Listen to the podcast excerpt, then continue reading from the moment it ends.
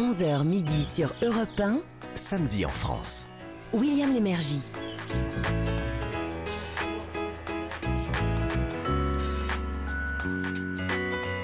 Bonjour à tous, madame, monsieur, bienvenue à Samedi en France. Comme vous le savez, nous continuons tout l'été à vous proposer en fin de matinée 4 visites de lieux situés dans 4 régions de France très très différentes. Par exemple, nous nous arrêterons à Toulouse pour découvrir un musée consacré à un grand voyageur que vous ne connaissez peut-être pas, mais qui a accumulé des pièces rares provenant de pays plus ou moins lointains. En une seule fois, vous ferez le tour du monde. C'est sublime et c'est pas cher. Juste après, un site du savoir-faire français. Et là, quand on parle d'originalité dans cette émission, on est en plein dedans. Nous serons plus précisément dans l'Oise, où des artisans locaux travaillent la nacre, figurez-vous, et fabriquent de petits objets comme les dés, des jetons, des nécessaires d'écriture. Et là, c'est rare et c'est beau.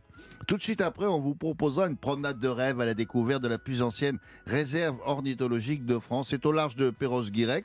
Et là, ça s'appelle l'archipel des 7 îles. Pour commencer, voici maintenant un site insolite. Du côté de la Manche, dans le Cotentin, pas loin de Sainte-Mère-Église, ce nom doit vous dire quelque chose. Ben oui, parce que le 6 juin 1944, des parachutistes américains ont été parachutés sur cette ville-là. Et cet endroit avait disparu des radars, celui qu'on va visiter maintenant. Alors, c'est un endroit qui témoigne pourtant des 2 grandes guerres mondiales du XXe. Et sur ce site, vous êtes face à un immense hangar qui était destiné à l'époque à abriter des dirigeables. Ça, c'était pour la Première Guerre mondiale. Et aujourd'hui, il est posé sur 5 hectares de verdure, 150 mètres de long devant vous, 30 mètres de haut, très important la hauteur, et 40 mètres de large. C'est une véritable cathédrale de béton, de fer à l'époque. On utilisait, je vous le rappelle, ces dirigeables pour combattre les sous-marins allemands. Mais le bâtiment, heureusement, il a eu une vie après. Et Gavin Clémente-Ruiz, armé de son guide du routard, va vous expliquer maintenant où nous sommes. Bonjour Gavin. Bonjour William, bonjour à tous. Eh bien nous sommes en Normandie, à Écausseville, très précisément. Alors c'est à 10 minutes de Sainte-Mère-Église, comme vous l'aviez dit. On n'est pas loin aussi de Valogne. Ce sont 2 hauts lieux, en effet, de la bataille de Normandie. Et alors ce hangar à dirigeable, parce que c'est de cela dont on parle aujourd'hui, a été utilisé par les Allemands, cette fois pendant la Seconde Guerre mondiale, pour y entreposer du matériel. Quand les Américains ont débarqué, ils l'ont récupéré et eux, ils l'ont utilisé pour l'entretien de leurs véhicules. Et après la guerre, eh bien, le site a été tout doucement abandonné. Et voilà. Mais aujourd'hui, il a été réhabilité. On lui a trouvé une nouvelle vie, une nouvelle fonction. Et on y fait quoi ? Eh bien, on continue dans l'original. Alors, d'abord, on y apprend toute l'histoire du lieu quand on arrive sur place, qui, vous l'avez compris, a un passé guerrier. Et aujourd'hui, on y apprend aussi à voler, William. Alors là, c'est ça qu'il faut expliquer, parce qu'on apprend à voler et on vous dit, vous êtes dans un hangar, c'est-à-dire donc voler. Eh bien, on va voler, vraiment, on va voler, William. On part en l'air, on s'élève grâce à un ballon, et là, la boucle est bouclée, en quelque sorte. Oui, on retourne à la première vocation du site. On vole avec un ballon que l'on appelle un aéroplume. Ce mot est magnifique, aéroplume. C'est un immense dirigeable qui va vous donner de belles sensations, et vous allez pouvoir battre de l'aile. Alors, justement, des sensations, ça mérite des précisions. Justement, nous sommes en ligne avec Antoine Sibuet, qui est le responsable de l'aéroplume en Normandie. Si on dit il est responsable de celui-là, parce qu'en fait, il en a inventé pas mal d'aéroplumes. Nous en avons parlé. Exactement, dans la grotte de la Salamandre. Ah oui. Bonjour Antoine. Bonjour à toutes. Bonjour. Alors dites-moi, parlez-nous de cet aéroplume-là. Donc le hangar était à l'abandon. Il a fallu le réhabiliter pour l'usage que vous souhaitiez en faire. Quelle était votre idée au départ là dans ce lieu ? Alors l'idée, c'est en effet de proposer aux gens de s'envoler en battant des ailes. Le hangar, comme vous l'avez dit, il a eu 1000 vies et il est sorti du domaine militaire dans l'année 2000 avant d'être classé monument historique en 2003. Ah oui. Aujourd'hui, il est ouvert au public et visitable en tant que tel. D'accord. Et on n'a pas eu besoin de particulièrement le réhabiliter, on occupe juste l'espace et le grand volume intérieur qu'il offre pour nous permettre de voler à bord des aéroplumes. Alors, il faut expliquer ce que c'est. Je précise que ce n'est pas mon invention, mais c'est l'invention de Jean-Pierre David, l'aéroplume. D'accord. Alors, ça, il y a un peu plus de 20 ans. Il faut dire à quoi ça ressemble. Moi, je dirais que ça ressemble à un gigantesque ballon de rubis. Ça, c'est pour la forme. Pour l'enveloppe, il est en quoi ? Alors, c'est en effet un androgyde. On peut imaginer un œuf qui est fait en toile enduite, pour pas rentrer dans des détails trop spécifiques. C'est de la toile de bateau, de la voile de bateau, qu'on pourrait imaginer. Ah oui, très bien. Qui constitue une simple enveloppe qui va nous permettre de le remplir à l'hélium. Alors justement, vous le gonflez à l'hélium, mais alors, c'est là que c'est très original, parce que celui qui veut voler s'installe en dessous, dans une sorte de sac de couchage. Il est sur le ventre et ce qui n'est pas banal, c'est qu'au bout des bras, il y a des ailes, ça. Et donc, c'est lui qui actionne l'aéroplume. Exactement, vous venez de décrire parfaitement le principe. Ça va, quel talent. Okay. C'est super.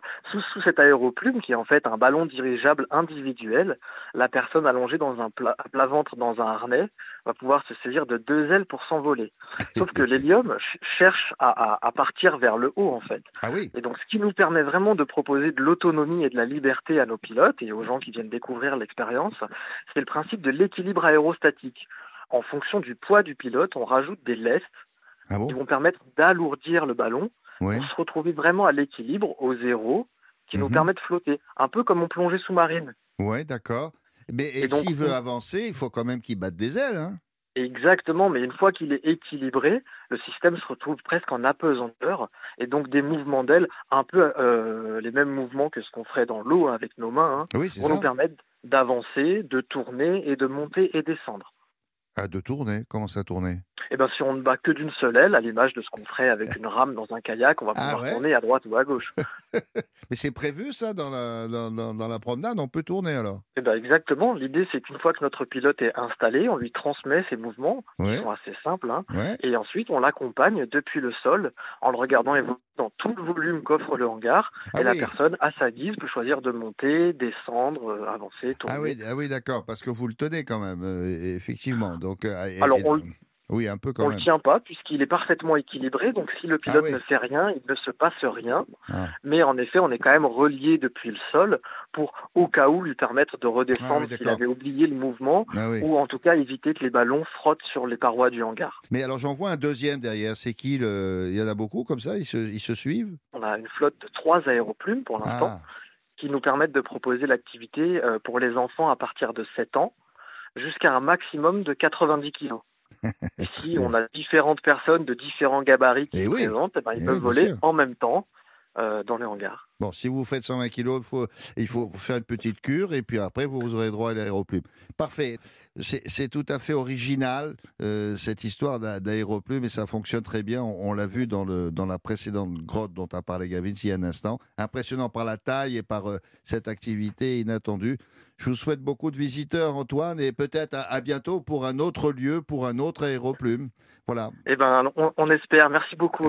Merci à vous. Bonne fin de matinée. Au revoir. Merci. Bonne journée. Au revoir. Alors, ça se trouve en Normandie. C'est près de Sainte-Mère-Église. On vous l'a dit tout à l'heure et on vous le redit. À Écausseville. Et maintenant, Gavin, d'autres informations. Par exemple, combien ça coûte ? Eh bien, combien ça coûte ? 60 €, tarif unique pour 30 minutes en l'air. Ça va, c'est assez correct.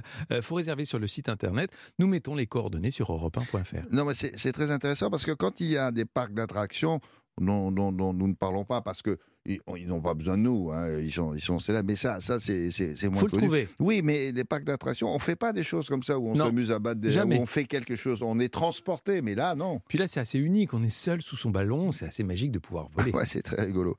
Quoi d'autre si on veut se restaurer ou dormir sur place ? Eh bien, je vous propose le manoir de Magneville. C'est dans un manoir, justement, du 15e au 16e siècle, qui est assez ravissant. Il y a une déco assez éclectique, il y a un spa, il y a un sauna, c'est une belle adresse, c'est à Fraiseville, à 5 km justement du hangar, et la chambre double, c'est à partir de 85 €. Dans un instant, un autre site. Alors, situé à Toulouse, celui-là, pas assez connu, comme d'habitude, bien sûr. C'est un musée qui résume la passion d'un homme pour les voyages. On y a entreposé une grande partie des œuvres, parfois rares, qu'il a rapportées de ses multiples déplacements autour du monde. Embarquement dans quelques minutes. 11h midi sur Europe 1. Samedi en France. William Lémergie. On continue notre tour de France hebdomadaire, des sites originaux qui se visitent bien sûr, pendant l'été aussi. Alors d'abord, l'homme à qui l'on doit celui que l'on vous propose maintenant. Il s'agit de Georges Labit et il a marqué l'histoire de sa région. On le connaît peu ou pas, mais à Toulouse, il est célèbre. Hein. Gavin Clémente-Ruiz, célèbre aussi dans son quartier, a répertorié pour son guide du routard tous les personnages qui ont contribué à enrichir notre patrimoine. Et il nous présente donc maintenant ce monsieur, Gavin. Eh bien oui, monsieur Georges Labit est né en 1862. Alors il est mort très jeune, à l'âge de 36 ans, mais sa courte vie, c'est un vrai roman d'aventure. Alors c'est un fils d'entrepreneur, il a fait une école de commerce à Paris notamment, et très vite, sa vocation se précise. Il veut voyager. Et son terrain de jeu, c'est quoi ? C'est le monde, tout simplement. Il commence par l'Europe, il va en Asie, au Japon, puis la Méditerranée, tout l'intéresse. Et puis surtout, ce qui est intéressant pour lui, c'est qu'il a les moyens d'acheter ses œuvres. Oui, on y reviendra avec notre invité tout à l'heure, parce que sans ça, c'est foutu. Et il va accumuler une formidable collection, très éclectique, très variée. Alors, il décède, hélas, en 1899, mais toutes ses acquisitions, plus de nombreux dons au fil du temps, sont exposées aujourd'hui dans ce musée Villa, dont on va parler dans un instant. Alors oui, c'est un musée. Hein. On y vient pour les objets et les œuvres qui sont là, mais pour l'histoire aussi de ce voyageur infatigable, de ce collectionneur aussi, on peut dire ça. Oui, exactement, parce qu'il y a dans ce musée des pièces magnifiques qui vont vous permettre de découvrir plusieurs civilisations résumées dans un même lieu, dans une même place, dans cette très très belle ville-là. Alors, pour en savoir plus, nous sommes en ligne avec Francis Saint-Genès, qui est le directeur et le conservateur de ce musée. Bonjour Francis. Bonjour William. Alors, on a parlé de collectionneurs il y a un instant, de voyageurs, ce qui est vrai, mais on aurait pu dire un esthète aussi, parce que j'ai l'impression que cet homme avait beaucoup de goût, il me semble. Hein. Il avait beaucoup de goût et un intérêt pour toutes les cultures du monde, en fait. C'était un ethnologue aussi. Ah oui, d'accord, bien sûr.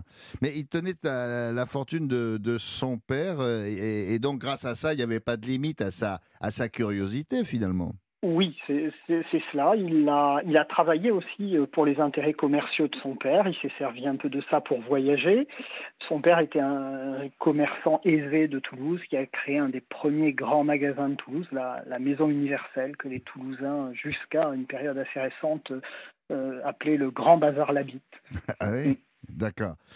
Parlons de la villa maintenant que j'ai sous les yeux grâce aux photos que nous avons trouvées sur le net. Alors, cette villa où sont présentées les œuvres, je dirais qu'elle est mauresque, un peu comme celle du temps de l'occupation des Maures en Espagne, un peu comme ça, non ? Oui, il y a différentes influences orientales dans ce bâtiment, qui est typique de la fin du 19e siècle. Hein. C'est un goût pour l'Orient qui est très très répandu. Alors il y a une influence de l'Afrique du Nord et de l'Espagne par l'usage de céramiques colorées, par l'usage d'arcs outrepassés qui rappellent vraiment l'architecture islamique. Mmh. Donc il y a différentes influences orientales que Georges Labit a croisées aussi au cours de voyage avant de construire son musée, parce qu'on parle de villa, c'est vrai que c'est une villa, mais il ne l'a jamais habité, ça a toujours été un musée privé. Oui, mais je dirais que la villa, là, elle n'a pas une tête de musée, hein, quand on la voit.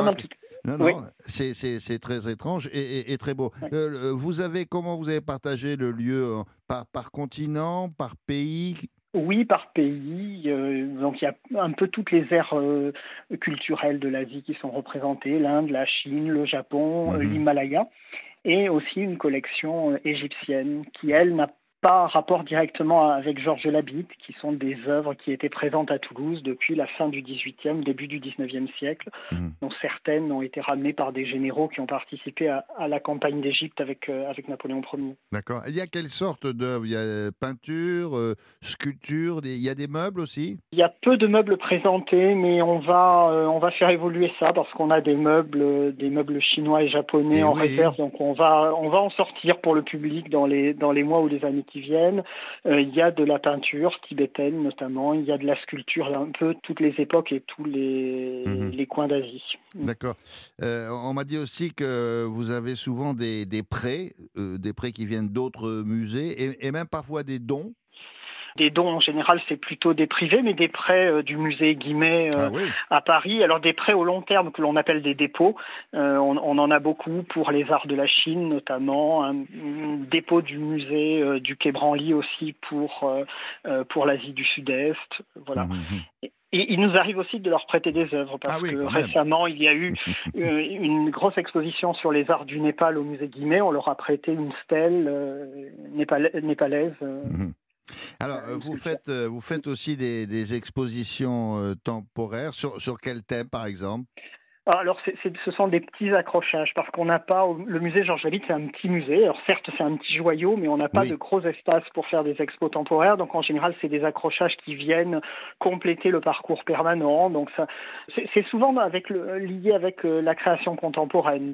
Par exemple, il nous est arrivé de présenter des photographes qui ont mené un certain nombre de travaux en Asie, notamment en Asie du Sud-Est.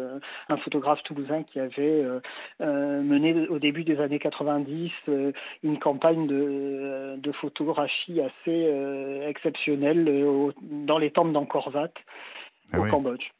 Alors voilà, j'ai pensé qu'on en aurait à peu près pour deux heures de visite, hein, et là pour le coup on s'offre un grand voyage immobile dans ce lieu, à mon avis, que Pierre Lotti aurait sûrement beaucoup aimé. On est tout à fait dans cet esprit. Je vous rejoins. Oui, complètement. Oui. Alors, ça se trouve à Toulouse, près de la capitainerie du port, et c'est à côté du canal du Midi. Voilà, merci beaucoup, Francis. Nous sommes au bord du canal. Au bord du canal. Merci, Francis Saint-Genès. Merci beaucoup pour ces précisions. Le plaisir a été pour moi. Au revoir. Au revoir, bonne fin de matinée. Alors, d'autres précisions maintenant. Sur ce lieu, Gavin, c'est ouvert tous les jours, oui ? Eh bien oui, c'est ouvert tous les jours, sauf le mardi de 10h à 18h. L'entrée coûte 5 € et c'est gratuit tous les premiers dimanches du mois, il faut bien le préciser. Et puis on peut y aller à vélo justement, le long du canal du Midi, c'est sympa, c'est bien, c'est frais. Canal du Midi, on a fait ça déjà. Oui, on a déjà fait, ça va être, c'est sympa, c'est toujours très bien. Alors pour se restaurer sur place à Toulouse, une adresse ? Oui, alors là c'est le gourmand qui parle. On va aller place du Capitole et je ne saurais trop vous recommander les glaces de Philippe Faure. Alors Philippe Faure, il a plusieurs adresses dans le sud de la France, vous le rencontrerez peut-être pendant vos vacances. Et allez-y les yeux fermés, juste après avoir choisi votre parfum. Pêche de vigne, pastis, lavande. Quoi ? Pastis ? Une glace au pastis ? Ouais, je vous jure, c'est délicieux. C'est autorisé par la faculté ? C'est autorisé par la faculté. La glace au pastis ? Il y a la lavande aussi qui est pas mal. C'est un bon prétexte, ça. Qu'est-ce que tu fais ? Tu manges une glace ? Oui, non. Et t'as quoi au pastis ? Ajoutez à ça une glace parfum truffe. Ah ouais ? Ou alors foie gras. Et j'ai adoré aussi celle au Roquefort. C'est vraiment délicieux. Si, je vous jure. Après le pastis, c'est pas mal. C'est marrant parce qu'il y a certaines choses que vous testez et pas d'autres. Là. Mais les glaces, c'est marrant. Les glaces, ça passe tout seul. C'est local. Comment il s'appelle ce monsieur ? Philippe Faure. F-A-U-R. Vous en croisez pas mal dans le sud de la France. Allez-y. Dans un instant, un site du savoir-faire français. Alors celui-là est assez rare parce que c'est très pointu. Hein. Il s'agit de l'art de la tabletterie. Alors on va vous expliquer, ne vous inquiétez pas, ce que ça recouvre l'art de la tabletterie très précisément. Nous irons à Méru, c'est dans l'Oise, pour découvrir un artisanat qui date du XVIe siècle hein, et dont on ignore presque tout. Pourtant les réalisations, vous les connaissez. Mais si vous ignorez tout, on est là pour ça, figurez-vous. Tout de suite après, vous aurez les confidences d'une personnalité qui vous raconte un coin de sa France dans son enfance qu'il a beaucoup aimé, bien sûr. À tout de suite. 11h midi sur Europe 1. Samedi en France. William Lémergie. C'est moi, bonjour. Pour le prochain site du savoir-faire, voici un lieu qui célèbre l'art de la naque. Alors nous sommes à une demi-heure de Beauvais, dans l'Oise, dans la ville de Méru. Et si je vous dis l'art de la tabletterie ? Eh oui, voilà, l'art de la tabletterie. Vous faites comme moi, vous vous dites, mais qu'est-ce que c'est ? Alors rassurez-vous, on va vous le révéler.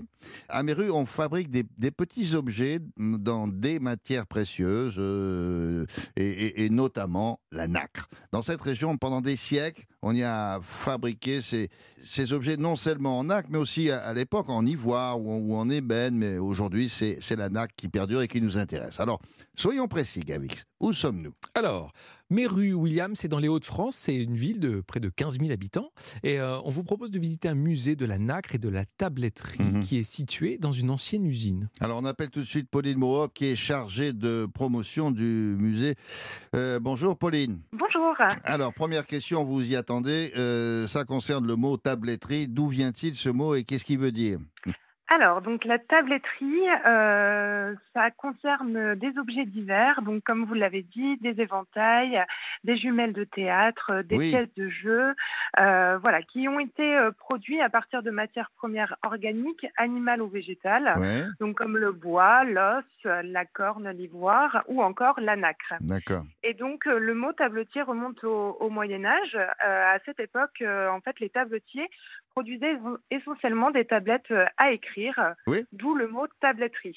D'accord. Et donc les corporations de différents métiers qui employaient donc ces mêmes matières naturelles et les mêmes outils se sont rassemblés pour former donc la corporation des tabletiers. Oui, mais les matières naturelles à l'époque, c'était probablement le bois, quoi, différentes sortes de bois plus ou moins précieux, c'est ça? Alors il y avait le bois, l'os, la corne. Oui, effectivement, dans le bois, on a par exemple l'ébène, qui est un bois exotique, sombre. Voilà, donc toutes ces matières naturelles qui étaient employées pour créer ces divers petits objets. Voilà ce que c'est que la tabletterie et les tabletiers qui la fabriquaient. Bon, alors la nacre maintenant, on s'en sert encore aujourd'hui, mais pour quelle utilisation, pour quel genre d'objet ?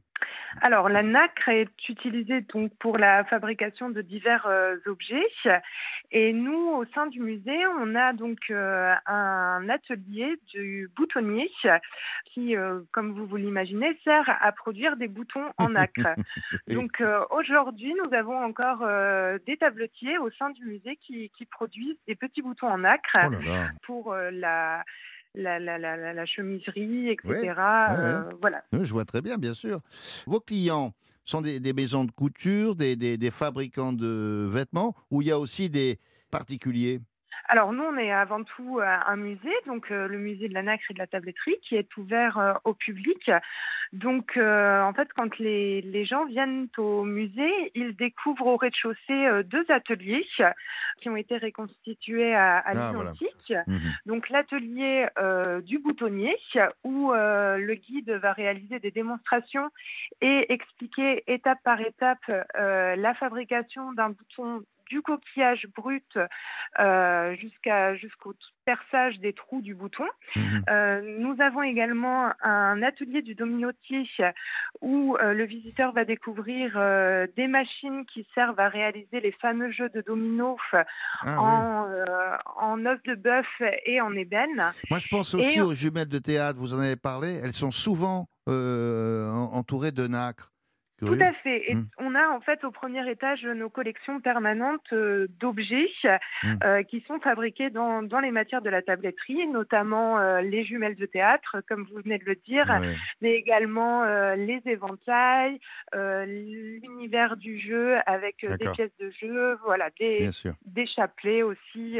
Voilà, les chapelets, bien sûr. Le chapelet. Ah oui, évidemment. Donc, les visiteurs ont la possibilité de voir toute la diversité justement des objets qui étaient fabriqués par les tabletiers. Oui, et je me suis demandé si à un moment donné, s'il n'y avait pas des bijoutiers qui fabriquaient peut-être des bracelets ou des colliers ou des boucles d'oreilles. Ça doit exister. Oui, ça doit exister, ça en a, non ? Probablement. Alors, oui, comme je vous le disais tout à l'heure, donc on a un atelier de production qui est installé au sein du musée, où mes collègues tabletiers continuent de produire ou de restaurer des objets sur demande.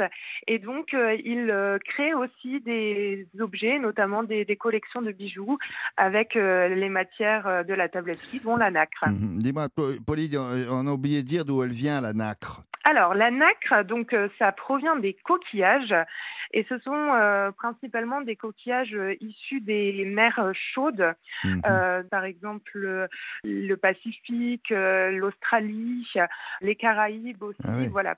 Pourquoi des coquillages issus de ces pays chauds ? Parce que ils sont souvent de taille plus importante que ceux des mers froides, et donc ça permet d'avoir plus de matière pour travailler la nacre. Donc souvent on y découpe des petites plaquettes ou des pions, des formes rondes pour pouvoir ensuite travailler donc les objets, boutons ou autres. Mais quand vous me dites on les fait venir de là-bas, pour autant, est-ce que c'est devenu une matière chère ? Alors, il faut savoir déjà que pas toutes les espèces de coquillages ne produisent de la nacre. Par exemple, sans rentrer dans le détail, l'huître perlière va être utilisée pour faire de la nacre. Il y a la perle qu'on trouve à l'intérieur, mais une fois que la coquille n'est plus utilisée, on va nous s'en servir pour travailler la nacre. Donc c'est quand même une ressource qui est assez rare, et puis ça demande aussi toute une dextérité pour travailler ces coquilles et en faire des objets ensuite utilitaires, comme vous le disiez, les jumelles de théâtre, les montures d'éventail ou les boutons. Ouais. Donc voilà. Ah bah, si ça vous intéresse, madame, monsieur qui écoutez cette émission, vous allez à Méru si vous passez par là, c'est dans l'Oise. Merci beaucoup Pauline. Nous étions donc à Méru, à une demi-heure de Beauvais, pour être encore plus précis. Merci pour toutes ces informations et sur cette tabletterie dont nous ignorions jusque-là ce que c'était exactement, sur la nacre qui méritait d'être un peu mieux connue. Je vous souhaite une bonne fin de matinée. Au revoir, Pauline. Merci, et à vous aussi. Au revoir. Alors, monsieur Gabit, d'autres informations sur ce lieu? Eh bien, le musée de la tabletterie de la nacre est ouvert tous les jours, sauf le mardi de 14h30 à 18h30. Et il y a des visites guidées qui sont organisées, des démonstrations aussi. C'est à 15h et à 16h15 l'après-midi. Notez-le sur vos tablettes, peut-être. En bois précieux, bien sûr. En bois précieux, bien entendu. Pour les tarifs, c'est 7 € pour un adulte. L'entrée est gratuite tous les vendredis après-midi jusqu'au 26 août. Si on veut se restaurer, parce que il y a toujours ça aussi. Mais il y a tout dans le guide du routard. Il y a même restaurer, dormir, etc. Et j'ai trouvé l'adresse que comme je les aime. Ça s'appelle le bistrot de pays. C'est une appellation, bistrot de pays, je vous en reparlerai. Ah bon, c'est la table de Fleury à Fleury, bien entendu, à 20 minutes. Ça veut dire qu'on y mange des produits locaux, peut-être? Oui. C'est des bistrots qu'on trouve dans des endroits vraiment typiques. C'est très simple. Alors là, par exemple, on va pouvoir... C'est l'ambiance PMU, par exemple. Vous allez voir, cuisine de bistrot, il y a la flamiche picarde ou la tarte au maroilles.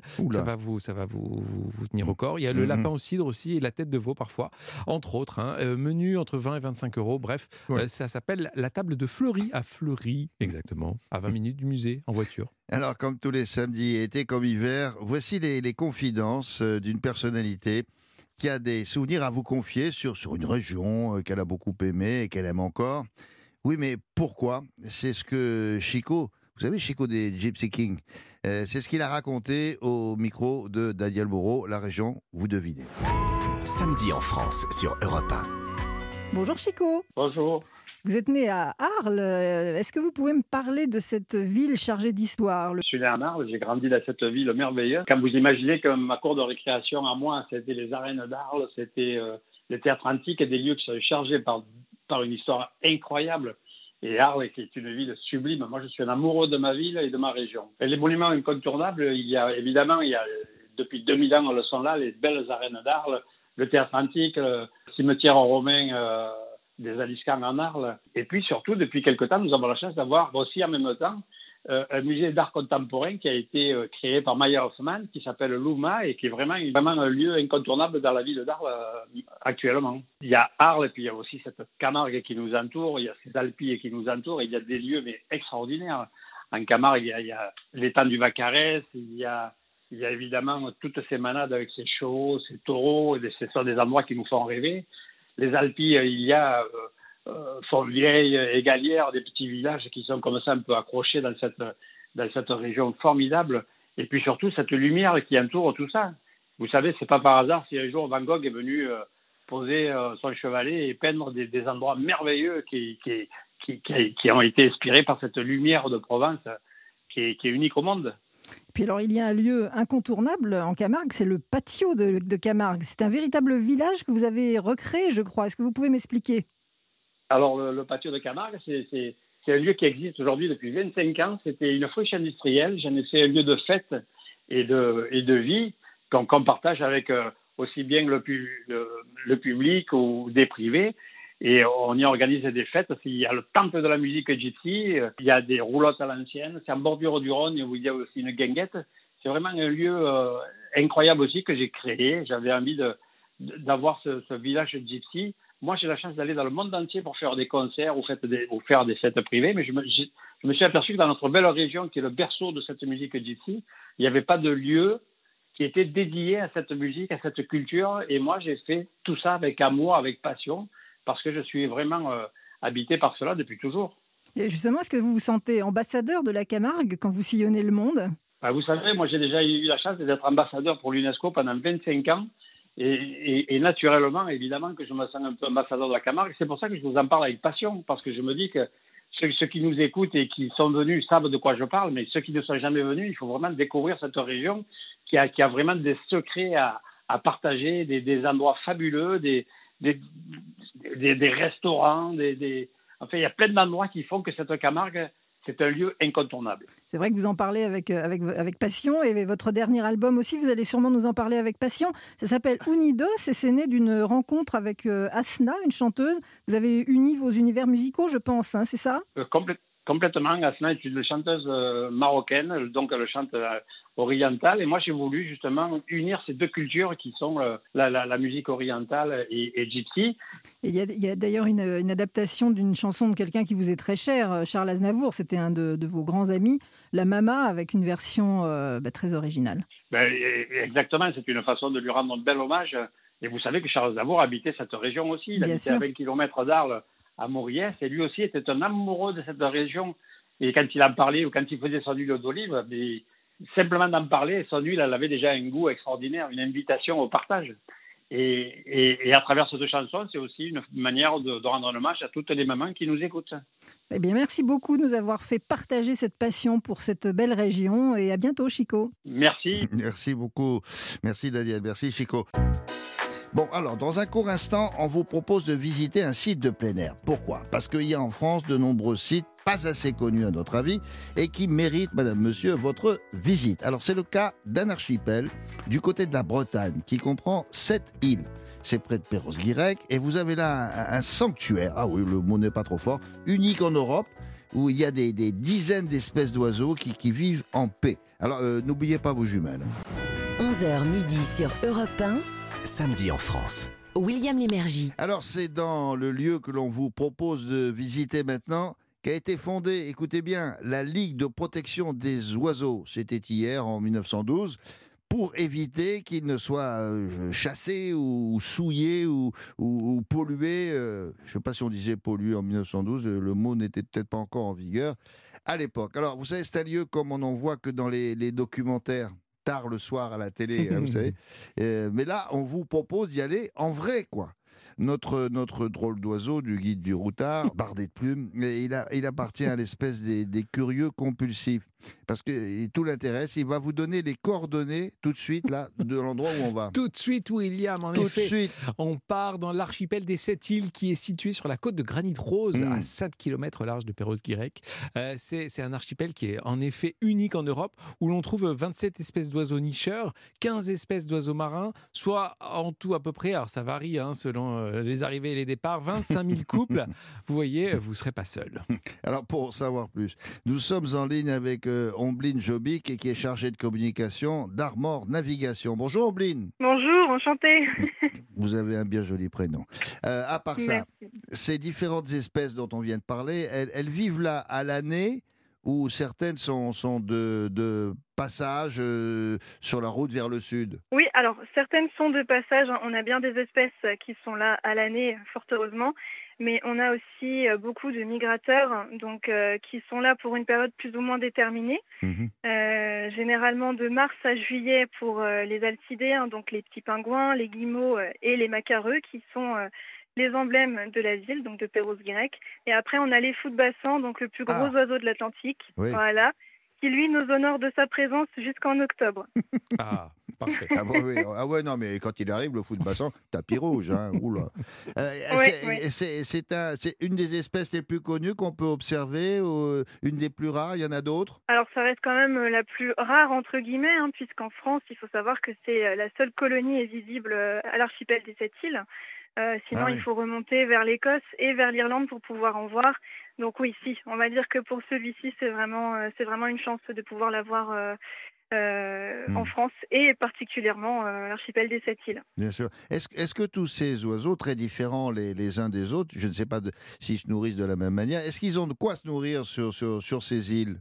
Oui, donc oui, ils ont de quoi se nourrir aux alentours. D'ailleurs, parfois, ils nous donnent un petit peu la chance, entre guillemets, surtout aux passagers, de pouvoir assister à des chasses. Donc l'année dernière, on a eu beaucoup de chasses au thon. Donc ça, c'était impressionnant pour les passagers de voir les oiseaux vraiment piquer dans la mer pour se nourrir. Donc ça, c'était à proximité de l'archipel. Et comment ils font, par exemple? Moi, j'ai déjà vu ça avec les fous de bassan. Ils sont très hauts dans le ciel. Ils descendent en piqué comme un... En flèche. Oui, en flèche, c'est ça, vous avez raison. Comme un harpon. Alors, ils tapent leur... Mais après, le poisson, il tombe au fond de l'eau. Comment ils font ou ils le récupèrent tout de suite? C'est ça que je me souviens plus. Ah oui, en général, ils y vont à plusieurs pour les poissons. Donc là, je pense que pour un thon, ça doit être un travail de coopération. Et vous vous rendez compte, il faut une grue pour remonter le thon, c'est balèze. Hein. Non, ils y vont à plusieurs. Et puis parfois, justement, cette concentration vraiment de prédateurs en attire d'autres aussi. Donc il y a les phoques qui sont présents et on a de la chance, eux, de les avoir toute l'année. Oh. Et on a aussi parfois des dauphins de passage. Donc là, c'est très impressionnant quand on a tous ces animaux qui sont réunis. On a vraiment de la chance sur ça. Et là, on est au large dans un bateau et on observe tout ça, quoi. C'est ça exactement, en sachant que vous pouvez, pour les fous de bassin et même la plupart des oiseaux, restent tout de même visibles à l'œil nu. Oui. Donc ça reste vraiment un spectacle à voir absolument. Dites-moi, vous avez parlé des phoques, c'est bien ça? Des phoques, oui. Mais comment ça se fait qu'ils sont là? Ils ne sont pas un peu au sud quand même par rapport à là où ils vivent habituellement? C'est une très bonne question, mais après il faut savoir que les phoques en général sont quand même observables dans l'Atlantique, on en trouve même jusqu'en Espagne, alors des colonies établies, c'est vrai que... les colonies établies non, mais les phoques peuvent se trouver même Portugal, Espagne, et nous on a de la chance d'avoir une colonie, une belle colonie là. Je ne savais pas que les phoques aimaient la paella, c'est pour ça probablement... La raison, il doit y avoir un petit peu de ça. Ouais. Oui, sûrement. Alors, comment ça se passe une sortie? Est-ce qu'il y a plusieurs types de bateaux? À combien on embarque? Est-ce qu'il y a des pauses qui sont prévues? Oui, donc nous, on embarque essentiellement avec des vedettes. On a par contre une jauge de confort à bord parce qu'on ne veut pas, ça ne sert à rien d'être comme des sardines sur un bateau. Oui. Donc, on se limite quand même sur nos vedettes. On peut embarquer par contre 150 passagers sur un bateau qui peut aller jusqu'à plus de 200 places. Ah bah donc, oui, ça va, reste... c'est déjà la... la famille, quoi. Ah oui. Il faut quand même avoir un certain confort à bord, hein, sinon c'est pas très agréable. Et le but, c'est quand même que les personnes puissent observer, puissent bouger à bord du bateau, sachant que le bateau aussi fait toujours en sorte de faire des manœuvres sur lui-même pour permettre à tout le monde d'avoir le même spectacle. Ah oui. Et ensuite, on a plusieurs tours. Donc, vous avez la balade où vous restez à bord du bateau, pour ceux qui veulent pas trop se mouiller, entre guillemets. Et puis vous avez tous les commentaires qui sont faits en direct par nos marins guides. Oui. Et sinon, on propose une balade un tout petit peu plus longue, donc de 2h30. Vous faites 1h45 en mer, comme la balade sans arrêt. Et vous rajoutez 45 minutes d'arrêt sur une des îles, l'île aux Moines. D'accord. Attention, ce n'est pas l'île du Morbihan. Oui, c'est pas celle du Morbihan, en face d'Aradon. Ça n'a rien à voir. Voilà, non, ça n'a rien à voir. C'est pas les mêmes moines non plus. Alors, non. Je voudrais savoir, le bateau, il avance tout doucement ou il y a des moments où il met l'ancre? Non, on garde quand même une vitesse relativement lente, en tout cas autour de l'archipel. D'accord. C'est important aussi de faire attention. On est quand même dans un milieu où on a une faune. Et on sait qu'on a aussi un rôle de sensibilisation bord avec nos passagers. Ouais. D'accord. Donc non. Et pourquoi vous vous arrêtez à l'île aux Moines? On descend quand on est à l'île aux Moines? C'est ça. C'est la seule île en fait sur laquelle on a déjà une faible concentration de faune, ce qui nous permet d'accoster. Et c'est pareil, par contre, on ne peut pas faire n'importe quoi sur cette île. C'est vraiment pour faire une petite marche. On n'a pas beaucoup d'excursions. On ne peut pas proposer énormément de sorties avec l'escale. Parce qu'on ne peut pas mettre plein de passagers à passer chaque jour. Sinon, vous imaginez bien que l'île serait dans un triste état. Oui. C'est une petite marche. Ça vous permet de couper avec la balade en mer. Et c'est vraiment... Vous avez un phare qui est visible de l'extérieur. Et sinon, c'est pour les personnes qui sont désireuses de faire une petite randonnée uniquement. Pas de possibilité de pique-nique non plus. C'est la question que j'allais vous poser. On casse la croûte à bord, mais pas sur l'île. Pareil, c'est une mesure de respect. C'est pas respect pour ce site. Voilà. Donc, pas de possibilité de manger. On peut pique-niquer, mais à bord. À bord du bateau. D'accord. Voilà. Est-ce qu'il faut réserver? Il y a du monde ou... Oui. On est très souvent victime de notre succès, heureusement. Oui. Mais du coup, la réservation, nous, on la pousse. Le mieux, c'est par Internet, si les personnes ont la possibilité. D'accord. ça reste le plus rapide et le moyen le plus sûr. Mais oui, on est très très vite complet et en sachant que nos plannings sont hebdomadaires, hein, donc on est obligé à chaque fois de s'adapter aux conditions maritimes. Mmh. Donc oui. Publier chaque samedi, voilà, pour la semaine suivante. Oui, bien sûr, si c'est la tempête, ça arrive parfois, hein. Il vaut mieux pas sortir à ce moment-là. Bon. Non, exactement.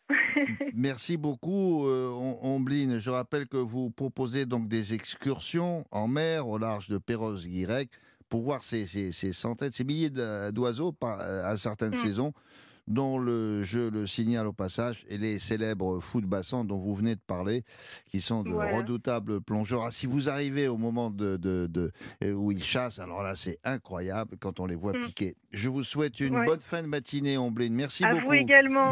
Au revoir. Au revoir. Alors, Gavin, il faut réserver, on a compris. On a compris, en effet, il faut aller sur le site d'Armor Navigation qu'on mettra sur europe1.fr. Ça coûte 19,50 € pour un adulte, pour la balade d'1h45, 13,50 € pour un enfant. C'est un petit peu plus cher avec l'escale sur l'île aux Moines, on l'a compris. Et en effet, on mettra toutes les infos sur europe1.fr. Alors, les coordonnées, ça sera les coordonnées d'Armor. Alors, ça s'appelle Armor Navigation. Hein. Exactement. On mettra ça sur notre site europe1.fr. Une adresse pour si on veut dormir à Perros-Guirec ou... Oui, il y a l'hôtel Kermor, restaurant La Vague. C'est dans une très jolie villa 1900 en pierre, face à la mer, avec des chambres colorées, très modernes, assez tout confort, bien entendu. Certaines ont même une terrasse et un balcon et accès direct à la plage de Trestaou. C'est 85 €. À partir de 85 € la nuit en chambre double. Maintenant, comme chaque samedi dans cette émission, un récapitulatif des 4 sites que nous vous avons proposés à la visite. Alors, on a volé dans un ancien hangar à dirigeable à bord d'un aéroplume. C'est un drôle d'engin flottant dans les airs avec de l'hélium et des ailes, tout ça dans la Manche. Oui, mais le hangar, il est gigantesque. Hein. Gigantesque. Et on peut se balader là-haut. Et on bat des ailes. Oui, on est à plein vent et on bat des ailes. C'est complètement fou. Non, c'est très original. Ensuite, nous sommes allés... À Toulouse, en Haute-Garonne, on a fait connaissance avec un collectionneur du 19e siècle, fou d'Orient, Georges Labit, dont on peut aujourd'hui visiter le musée dans une sublime villa mauresque. Elle est belle. Ouais, c'est beau. Elle n'est pas assez grande, il le disait d'ailleurs, le conservateur. Mais c'est pas mal en même temps. C'est un petit musée, mais très original. Exactement. Si vous passez dans le coin. Ensuite, dans l'Oise, on a découvert l'art de la nacre et de la tabletterie. C'était à Méru. On sait maintenant comment faire nos boutons pour nos chemises, entre autres. Et on a aussi pris le large à l'instant vers l'archipel des 7 îles. C'est à 7 km des côtes de Perros-Guirec pour admirer du bateau la plus ancienne réserve ornithologique de France et les fameux fous de bassin. Alors maintenant, l'actualité culturelle dans laquelle on parle précisément de la France. Vous voyez à quel point cette émission, c'est cohérent, non ? Je sais, merci beaucoup. Un livre ou un film ou un disque qui célèbre la culture française, par exemple, cette semaine, Gavin. Eh bien, un festival et des expos. Alors, on part à Lille cette fois, et ça s'appelle le festival Utopia. C'est à l'occasion de ce festival qu'on interroge le lien entre l'homme et la nature. Plein d'installations sont installées à travers la ville du Nord. Il y a des expositions aussi dans des lieux en décalage. Alors, par exemple, j'ai noté la Fondation Cartier qui expose au Tripostal à Lille. C'est un lieu d'art très contemporain. L'exposition Les Vivants. Et vous avez aussi le musée de l'Hospice Comtesse, toujours à Lille, qui propose une exposition immersive, le serpent cosmique, pour pénétrer au cœur de l'ADN de façon artistique. Et enfin, à la gare Saint-Sauveur de Lille, il y a une expo qui s'appelle Nova Sen, qui réinvente et qui invente même une nouvelle ère de l'être humain. Nova Sen, oui, j'aime bien. C'est le futur, c'est à Lille, c'est Utopia et c'est jusqu'au 2 octobre. Bon, ben voilà, c'est complet, hein.